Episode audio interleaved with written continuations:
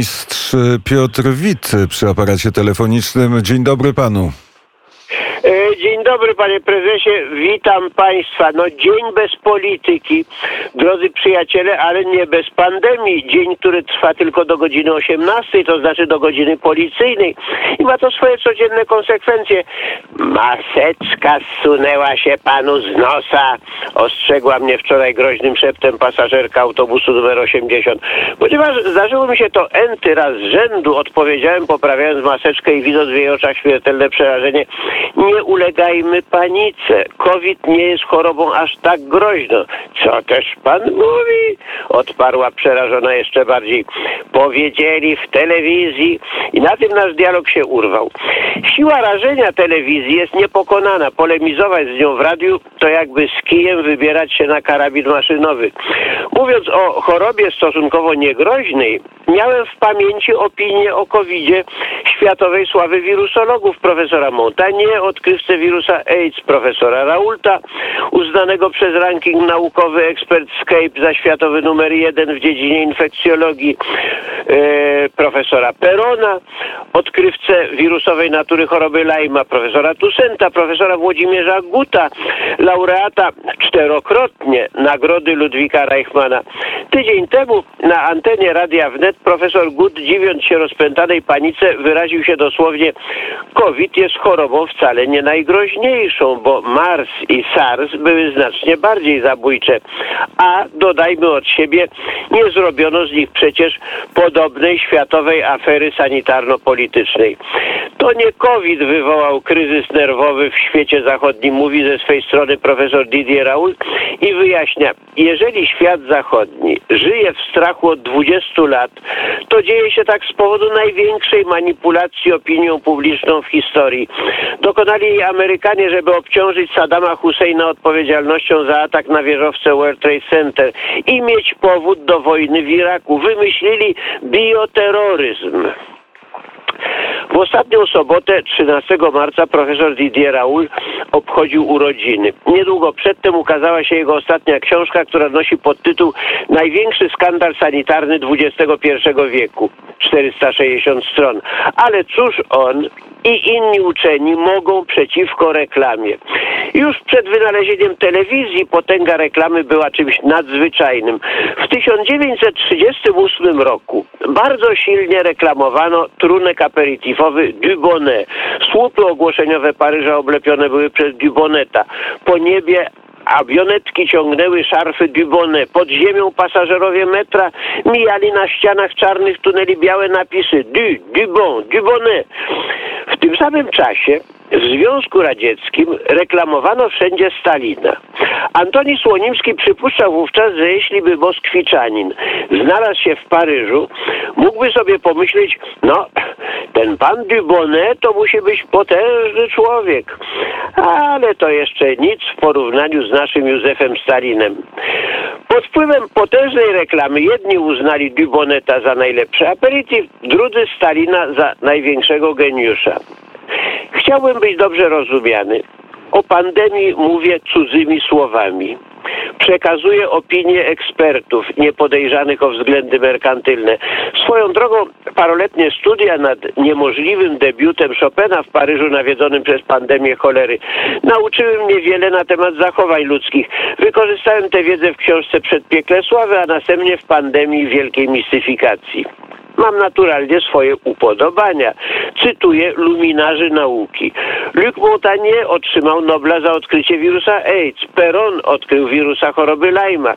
Raoul dał się poznać szerokiej publiczności z okazji obecnej pandemii, ale w świecie nauki był wielkością uznaną od dawna. W 2017 roku był spośród uczonych europejskich wszystkich specjalności najczęściej cytowanym w literaturze naukowej. On i jego zespół odkryli 19% spośród 2000 znanych mikrobów ludzkiego organizmu. Otrzymał m.in. Wielką Nagrodę Akademii Francuskiej. Dzisiaj jest atakowany ze wszystkich stron. Zmobilizowano przeciwko niemu funkcjonariuszy potężnych instytucji. On sam przyznał przedwczoraj, że wielokrotnie dał się oszukać. CIA podsunęło mu wiele informacji szarych, w które uwierzył. Ale zwalczają go za coś innego. Im więcej miliardów wydaje się na szczepionki, tym bardziej przeszkadza jego tania terapia. Zabroniono jej dekretem. Leczenie hydroksychlorochiną z azytromycyną grozi we Francji w najlepszym razie utratą stanowiska, jak w przypadku profesora Perona, w najgorszym pozbawieniem prawa wykonywania zawodu i więzieniem albo domem wariatów. Lekarzom leczyć zakazano. Ale Raul nie daje się zastraszyć. W ubiegłym tygodniu wrócił do stosowania chlorochiny. Cytuję. Kraje, które odrzuciły hydroksychlorochinę, mają najwyższy wskaźnik śmiertelności, powiedział, cytując publikowane statystyki. Dzisiaj, kiedy jeden kraj po drugim zakazuje AstraZeneca, przerażony katastrofalnymi skutkami tej szczepionki, no bo dopiero za kilka godzin okaże się, że e, znowu, że nie jest szkodliwa. Więc dzisiaj dlaczego miałbym nie wierzyć uczonym, którzy swoje wnioski opierają na wieloletnich badaniach, a zaufać ślepo funkcjonariuszom, którzy z dnia na dzień podejmują decyzje na podstawie wygodnego śmiecia w rodzaju sfałszowanego raportu Lanceta. Niestety wobec reklamy jesteśmy bezsilni jak wobec śmierci. Noam Chomski w swojej książce Fabryka Powszechnej Zgody opowiada, jak Ameryce udało się wmówić światu, że bioterroryzm jest aferą międzynarodową, podczas gdy była to sprawa wewnętrzna amerykańska z bakcylem wąglika, który wyszedł z amerykańskiego laboratorium wojskowego. Przekonali w końcu, że to Saddam Hussein, który zniszczył bliźniacze wieżowce Twin Tower, wysłał bakcylę antraksu. Noam Chomski cytuje zdanie Goebbelsa. Cytuję. Nie byłoby niemożliwe, dowieść, powtarzając dostatecznie często i panując nad psychologią osób, że kwadrat jest w rzeczywistości kołem. Koniec cytatu. Wystarczy powtarzać, żeby przekonać was do wszystkiego. Zdaniem Raulta to właśnie dzieje się z hydroksychlorochiną, ale to nie dlatego, że powtarza się wam codziennie, że chlorochina nie działa, że ona nie działa. Kraje Magrebu i Afryki, gdzie leczy się chlorochiną, mają śmiertelność nadzwyczajnie, wręcz śmiesznie niską. Tu postawił e, e, pan redaktor kropkę, czy e, postawił pan przecinek? Jeżeli to była kropka, to mam, mam właściwie nie pytanie, a stwierdzenie, bo Piotr Wit nie tylko zajmuje się pandemią, ale również miłością. Kogo do kogo? kogo do kogo? No, proszę pana, ja jestem tradycjonalistą, ja jestem z tego pokolenia, w którym jeszcze 77 e, rodzajów orientacji seksualnej nie było znanych. A jeżeli było znanych, to tylko tym, którzy je uprawiali, więc ja jestem tradycjonalistą. E, myślę, że miłość mężczyzny do kobiety, kobiety do mężczyzny to jest tak wspaniała sprawa, że naprawdę nie uda się jej niczym zastąpić.